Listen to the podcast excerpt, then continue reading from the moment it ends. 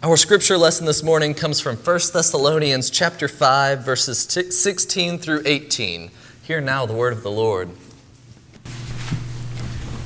Rejoice, all pray constantly, give thanks in all circumstances, for this is the will of God in Christ Jesus for you. This is the word of the people. This is the word of God for the people of God. Thanks be to God. Not sure if you feel the same way, but tis the season for cooking. Lots of meal planning and prep going on. Um, yeah, I think my wife and I are a part of like three or four different Thanksgivings going on this week. I don't know how that. There used to only be one Thanksgiving, and now there are so many of them, and there's a new, different dish for any of them. My wife's specialty, by the way, pineapple cheese casserole. If you have never made that, oh my goodness. I know. I was a skeptic at first too. I'd never heard of this before, uh, before we started dating. And she told me this, that this is like a staple of her family. I like, this shouldn't be a staple for anything, but it is absolutely delicious. And sometimes we have to make an extra pan of it just for me because it's so good. So look it up, pineapple cheese casserole. But there's all of this different, all of these foods that we prepare, all of these, uh, bring out our specialty recipes, you know, break out the old family cookbooks, all of these recipes that we're thinking about during this time. And it got me thinking, I want to share a recipe with you this morning. And no, it's not the pineapple cheese casserole recipe or my specialty mac and cheese recipe, which is the blue box of Kraft. No, it's, this is an ancient recipe, one that dates back almost 2,000 years, and it's very simple. The product, if you will, is joy. The ingredients, thanksgiving, and prayer. Pretty simple recipe, right? If you're looking to make, whip up yourself a little bit of joy, thanksgiving, and prayer. That's it. Very simple recipe. You can take note of it if you would like. You know, I'm happy to share that. I'll probably write a blog that says something about how my great great grandmother started this recipe way back when. Or that's that's like what happens if you search for a recipe online. Like before you can ever see the recipe, you have to read somebody's life story in order to get to it. I don't know when that trend started. Very simple recipe: Thanksgiving, prayer, and joy. And so, as we're talking about this recipe this morning, which by the way is provided for us courtesy of Paul in 1 Thessalonians chapter 5, as we go through the, our time together, there are going to be three expressions that I want you to memorize. Okay? Three expressions, that's it. Very simple.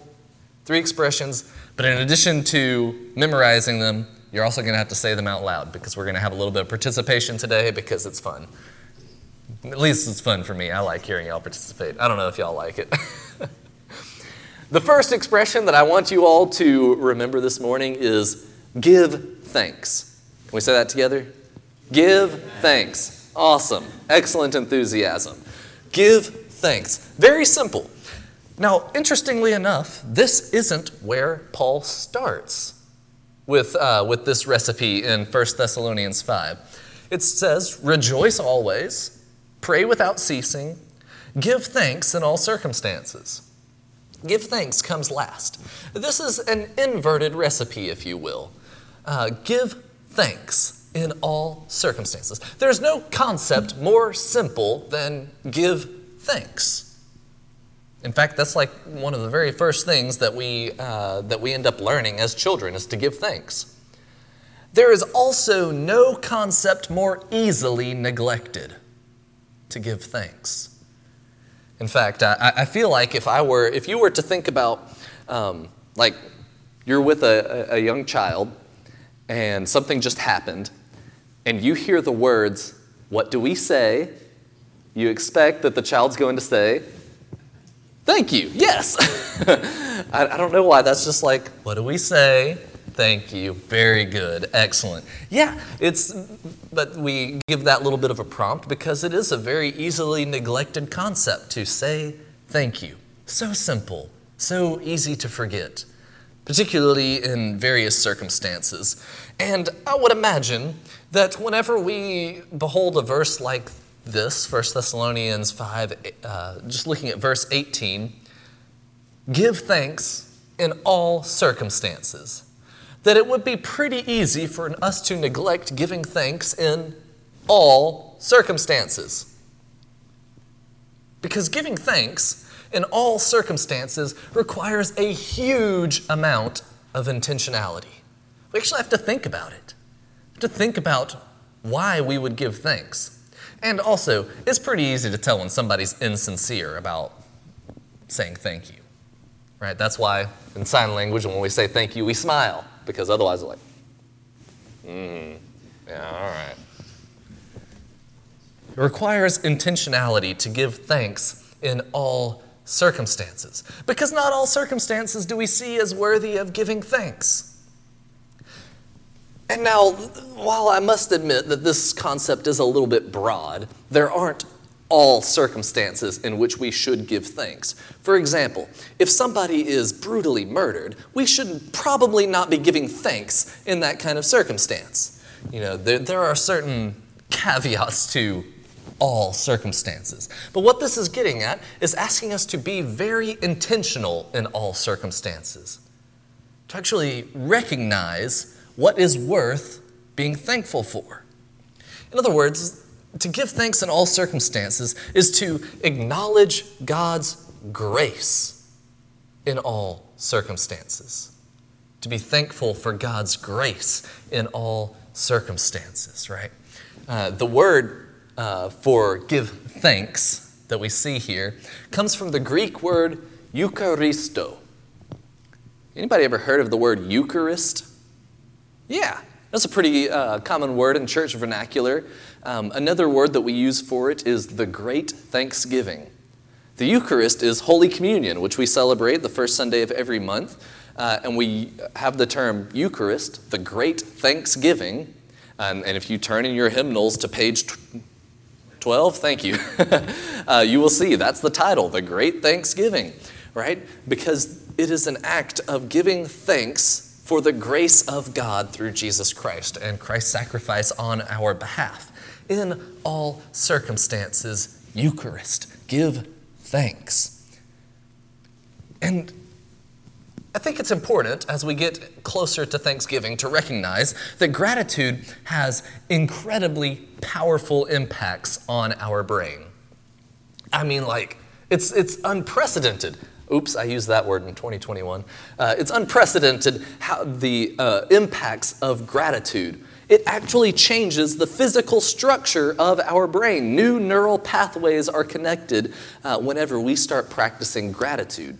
And the, the, the effects are so dramatic, we can actually trace how gratitude impacts us emotionally, socially, and, believe it or not, physically. Gratitude even has physical health benefits. It's beautiful. Gratitude can lower blood pressure. It's astounding what all gratitude can do for us.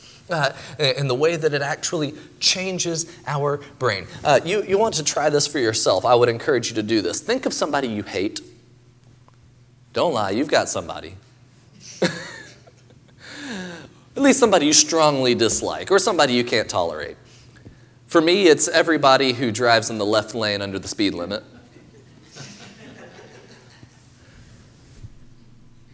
And as you're thinking about this person or these people, in my instance, say thank you in their direction.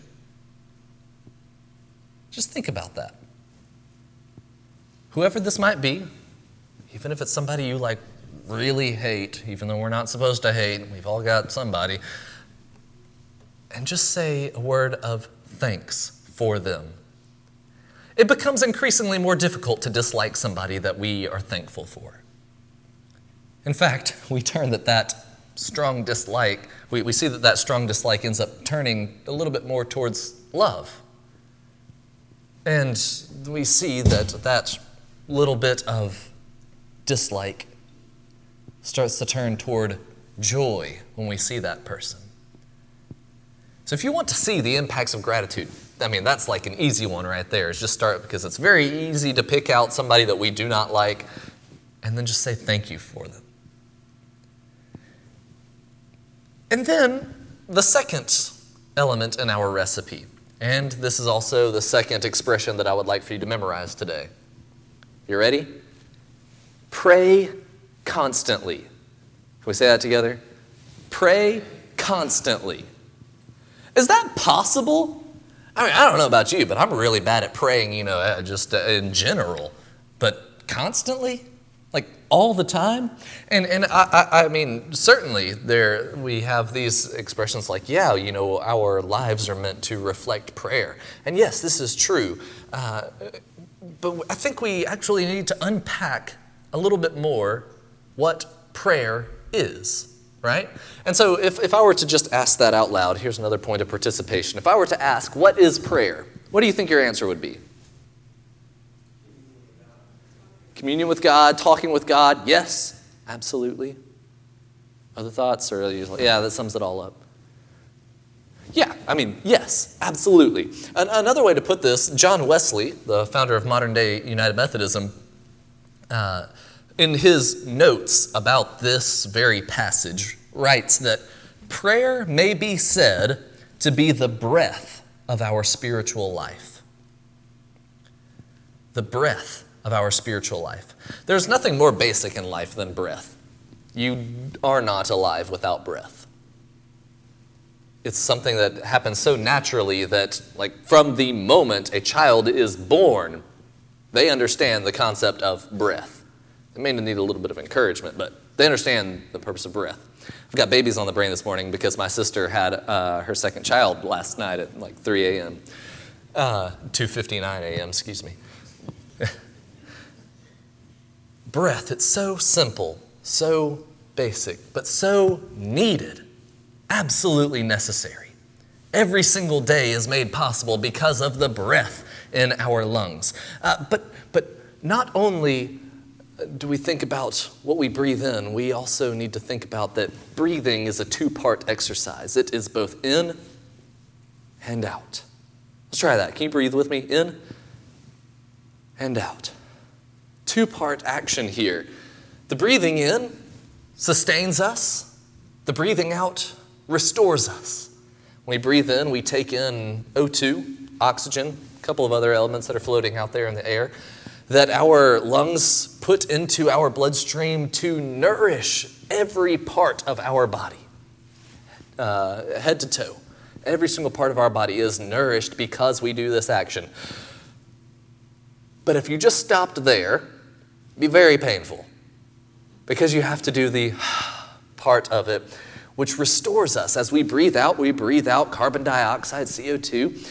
Uh, with, uh, if you had too much of that in your body, well, it just kind of stops because that is, carbon is not like our body's friend when it gets trapped into our bloodstream. Uh, so we breathe that out, right? And then our world has this beautiful way of turning it around, and uh, the uh, trees and foliage soak up that CO2 and convert it back to oxygen to nourish us, and we have respiration. Wesley calls prayer the breath of our spiritual life. And it's two parts it is breathing in, which is receiving God, and breathing out, releasing to God. Breathing in, receiving God, re- uh, breathing out, releasing to God. We certainly have our supplications and the things that we ask for, but it's also important to receive God as well, to breathe God in, to take in that nourishment that sustains our, spir- our spiritual life quite frankly, our everything. And so I think that the most holy prayer that we can pray is one of thanksgiving. Even though it's so simple, I think that that might actually be the most holy prayer. Because, I, and I say this because we do get pretty used to asking for things. But to be thankful for something, to be thankful for everything, for all things, that takes intentionality. That takes acknowledging God's grace. That takes a recognition of who God is to us. The Eucharist, for example, one of the uh, most holy acts that we do in the life of the church. Only one of two, uh, one of only two sacraments that we practice in the United Methodist Church, the other being baptism. Holy Communion is in itself an, a, a very extended prayer. Right? It's so beautiful.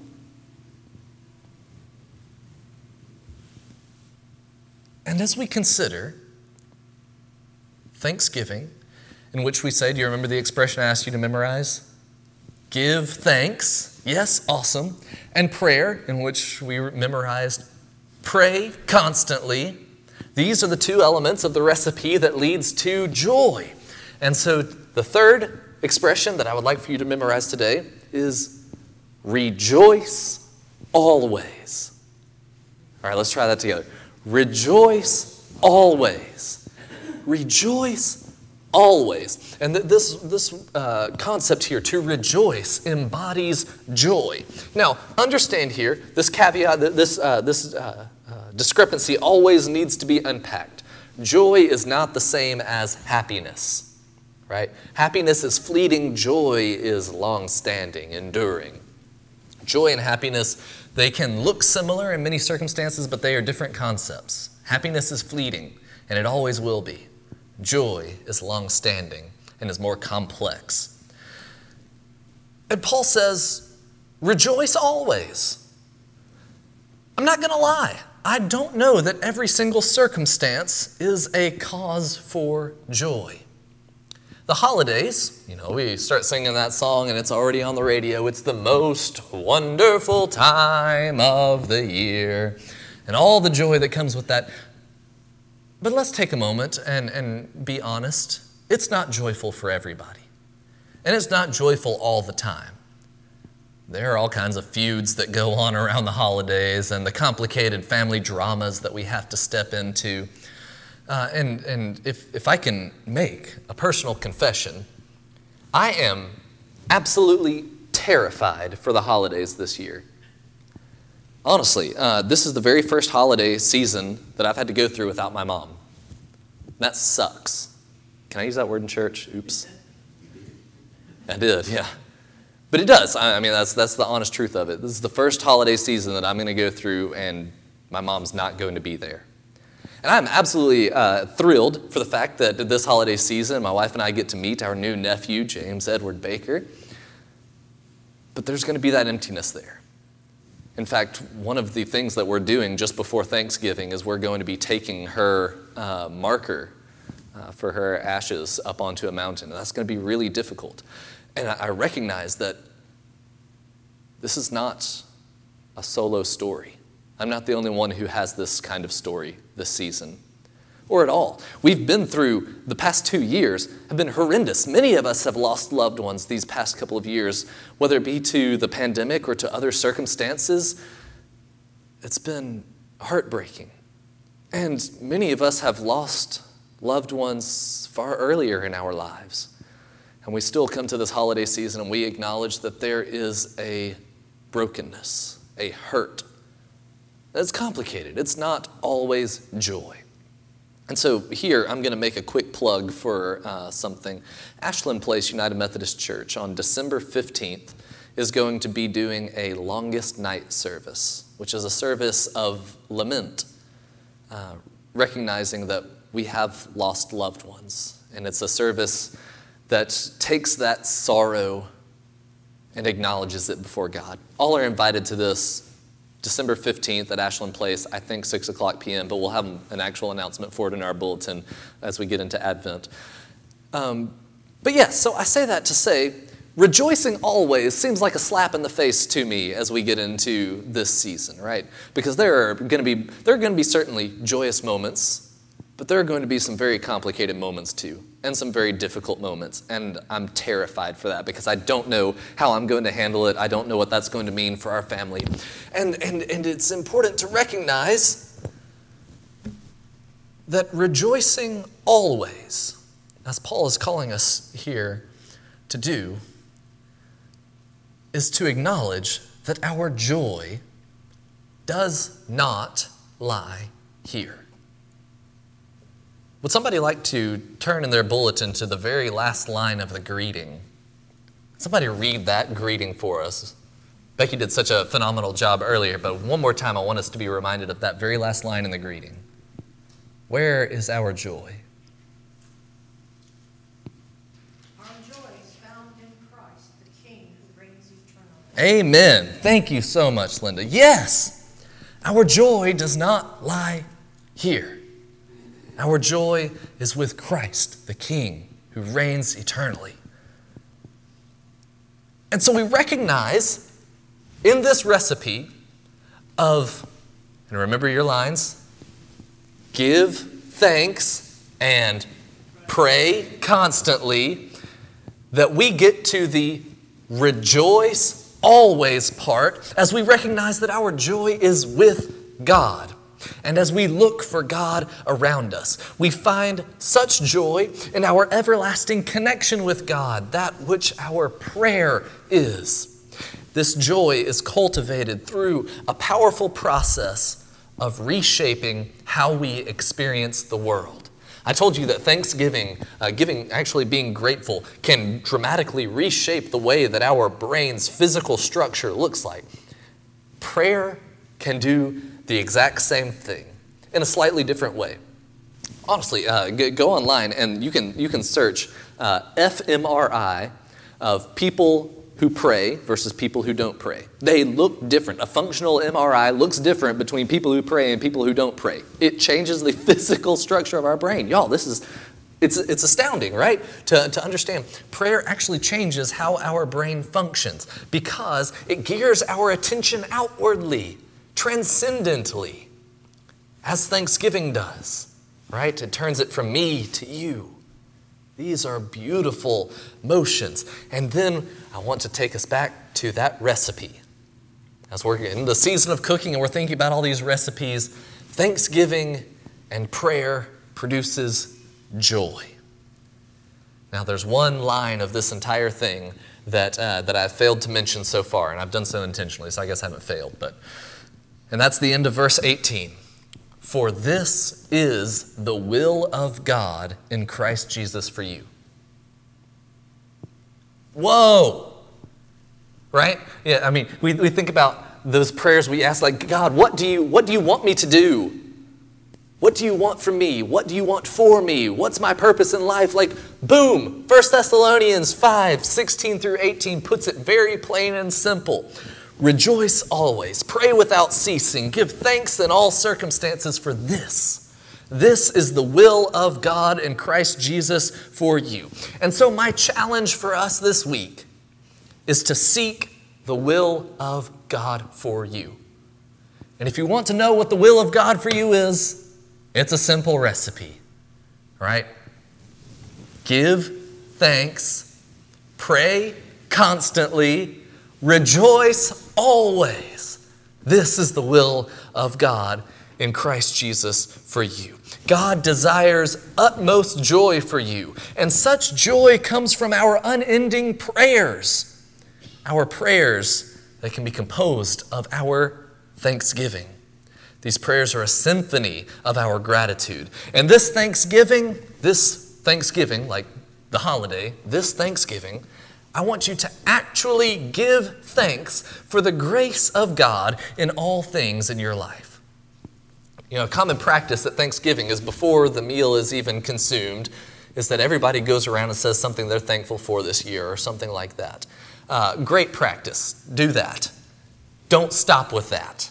Keep it going. Actually give thanks. Be grateful. Intentional gratitude. And then make it a daily practice. You're jumping into Black Friday, go ahead and be thankful for Black Friday. No, be thankful on Black Friday. And we get to Saturday, be thankful because the Tigers are going to be taking home the Iron Bowl, champ- the Iron Bowl prize there. We will be thankful for that. I'm just going ahead and speaking that into existence. and come Sunday, be thankful as we uh, have the sun rise on a new day and we come and find ourselves before God. Make this a daily practice of gratitude, of prayer, for joy, because it actually, literally, and I'm not using the word literally figuratively, I mean literally changes your life. So, one more time, let's remember to give thanks, pray constantly, rejoice always, for this is the will of God in Christ Jesus for you. Let us pray.